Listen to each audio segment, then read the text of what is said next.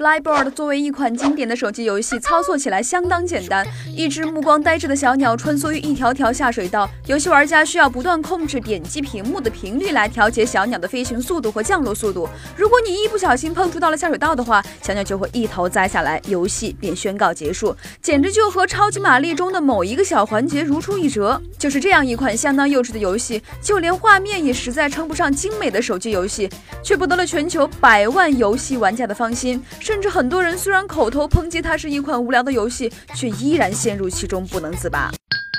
为什么无聊的游戏还会让人上瘾？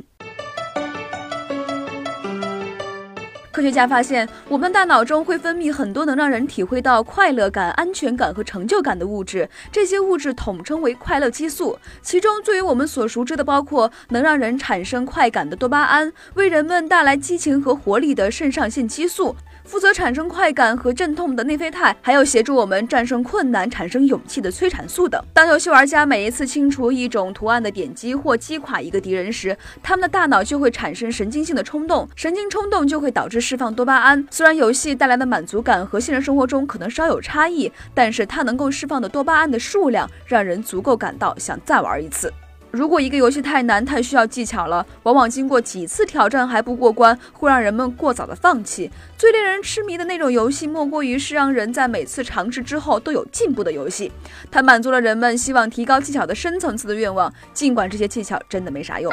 科学家们还发现，很多人之所以沉迷于无聊的游戏，是因为他们的生活和工作压力过大，而无聊的游戏可以帮助大脑偷懒。这种无聊的游戏操作简单，还具有很强的重复性，可以让我们的大脑得到休息，对很多种减压的好方法。 另外，由于这些游戏过关周期短，非常有利于在工作不忙的间隙时间背着老板或老师偷玩，也给玩家带来了另一种令人兴奋的刺激感。这就和我们日常生活中流行的网络神学的原理也颇为相似。网络中有大量简单而重复式的歌曲，听着容易让人产生愉悦感，这也是《爱情买卖》《江南 style》《忐忑》等歌曲风靡的原因。爱情不是你想买下